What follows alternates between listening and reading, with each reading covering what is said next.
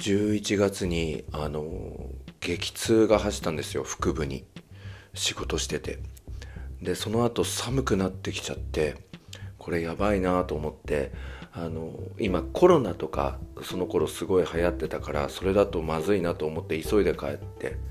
それで熱測るの怖いなとか思ってたんだけど、もうとにかく寒くて寒くてしょうがなかったので熱測ったんですよ。そしたらさんじゅうきゅうどごぶの熱になっていて、これもしかしてコロナなのかなと思って、あのいろいろこう調べたんですよね。でそしたらやっぱりコロナの場合はその病院にあのいきなり行ってはいけないみたいな、えー、なんかアドバイスが出ていたので、あの、まあ、いくつかの病院に電話したんですよ。でちょっとお腹が痛くてあの今から見てもらいたいんですけどってあの言ったらば、今あの熱はあるんですかって言われて、さんじゅうきゅうどごぶありますってあの言ったらば、まあ、それだとあのコロナの、あの感染の可能性もあるので、うちの病院では受け入れられないみたいなことでさんけんぐらい断られてしまったんですよ。でよんけんめにもうダメ元で、近くにある小さな町医者なんですけれども、あのそこに電話をしたら、その先生が電話を代わってくれて、あの今熱さんじゅうきゅうどごぶって上がってますけど、急にこれ上がったんですかって言われて、はい。で喉の痛みはどうですかって言われたから、あの全然痛くないんです。咳はどうですかって言われたんですけど、あの全然咳もしてないんです。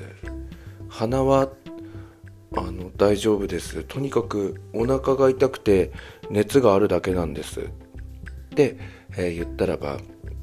あのそれ多分コロナじゃないですねってあのはっきり言っていただいたんですよ。ただうーん万が一に備えて病院の中にあの入ってこられちゃうと万が一の時にまずいので、ちょっと駐車場で待っててくれませんかっていうことで、駐車場に車を止めて、でそこからまた電話をして、えー、先生がまた電話で今どうですか症状はとこう細かく聞かれて、そしたらばその先生その電話だけであの多分胃腸炎胃下腸に炎症が起きてると思うんですよって。だからこの薬を処方するのであのそれで様子見てもらえませんか、多分熱も下がって痛みも引きますよって言われて、あの薬をもらって、えー、家で飲んだんですけど、そしたらすぐに熱が引いて、えー、痛みも収まって、まあ、すぐにって言ってもさん、よじかんごぐらいだったんですけど、飲んでからで念のため熱が下がったら大きな病院行ってくださいねってあの言われたものですから、まあこれもしかしたらコロナじゃないとしても、なんかあの尿管結石、えー、自分持ってるんで、それが動いてしまってこうなってる可能性もあるなと思って、あの昔尿管結石の手術をした大きな病院に行っていろいろ調べてもらったんですよ、次の日に。そしたらすごいんですよ、大腸憩室炎の可能性があるということで、その町医者の方が当ててくれてたっていう。その方は電話だけで話したのに、えー、おそらくこれだろうというのを当ててくれて、で実はこういうわけであの前の日に町医者に行ったら、えー、胃下腸に炎症が起こってるからこのせいだって言って、こういう薬を処方されて飲んだら良くなったんですって言ったら、そこの大きい病院の先生が、この先生すごいですねって、ぴったりでした、 シーティー にちゃんとあの憩室の様子が出ていますよって言われたんです。で憩室ってこの休憩所の憩に、えー、部屋、室、部室の室なんですよね。で初めて聞いた言葉だったんですけど、結構あの年を重ねていくと憩室っていうのができやすいみたいなんですよね。皆さん知ってましたか？憩室というのはあの腸の壁の、まあ、脆い部分が腸の外側へ向かって袋状にこう飛び出してしまうらしいんです。でこれは大腸に限らず胃や十二指腸、それから小腸などにもできるんですけれども、比較的多く発生するのが大腸で、大腸憩室炎っていう風になるらしいんです。でこれはですね、まあ、よんじゅっさい以下では じゅっパーセント ぐらいの方が憩室っていうのを持ってるみたいなんですよ。あの症状はなくてね、悪性じゃないので。でごじゅう代では さんじゅっパーセント、ななじゅう代では ごじゅっパーセント、そしてはちじゅっさい以上になると、まあ、ろくじゅうごパーセント 以上になる場合があるということで、まあ、年齢とともにこの憩室っていうのができやすくなるみたいなんですよ。でこれはなんか食物繊維をあまり食べないで、えー、肉ばかり食べている人にできがちだって言うんですけど、私どっちかっていうとあの野菜の方が好きなのにちょっとあれだなと思ったんですよね。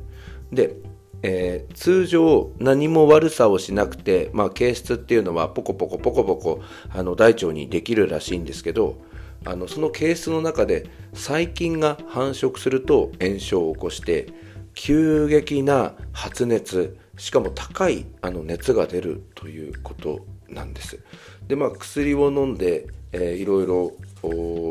まあ、対応していって今良くなったんですけれども、えー、来週ですね、念のため大腸カメラで検査をしてこようということになりまして、えー、明日の夜から下剤を飲んで、えー、だんだんその下剤も本格的な下剤になっていきまして、まあ、じゅうよっかに大腸カメラを入れるみたいな形で検査をしてきます。で今 YouTube でずっとその大腸カメラの解説とかをあの見てるんですけど、なんか見れば見るほどその検査自体は大丈夫なんだけれども、その大腸検査の前にその下剤を飲んでこう全部出してきれいにあの腸きれいにしておくというところが大変みたいで、私もですね、えー、じゅうににちの夜に軽い下剤を飲んで、えー、そしてじゅうさんにちは、えー、今ここにあるんですけれども、ハウス食品から出ている、えー、ダルムスペースというリッチスリーという、えー、検査食を食べるんですよね。えー、朝食はおかゆみたいなので、昼食もおかゆみたいなの、そして夜はコーンスープだけになって、その後にピコプレップという、えー、下剤を飲むんですけれど、これがですね、下剤を飲んだ後、えー、にリットルぐらいあの透明な飲み物を飲む、そして全部出す、そして検査の当日の午前中にもまたピコプレップというのを飲んで、それから大量の飲み物を飲んで全部出す、それで病院に来てくださいって言うんですよね。で飲んでも良いものっていうのはお茶、スポーツドリンク、透明なリンゴジュース、具のない透明なスープ、コンソメスープなど、透明な色の炭酸飲料、水、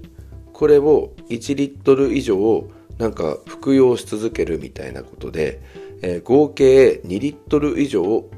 飲む、それで検査の日を迎えるということで、えー、いよいよ明日の夜からちょっと下剤を飲み始めるということで、めちゃめちゃ緊張しているんですけれども、またポッドキャストの中で、えー、大腸カメラがどうだったかとか、その前のこの下剤がどうだったかっていうのをちょっとあの説明したいなと思っています。まあちょっと興味津々だけど、痛かったらやだな、特にその下剤がやだなと思いながらこの週末を過ごしております。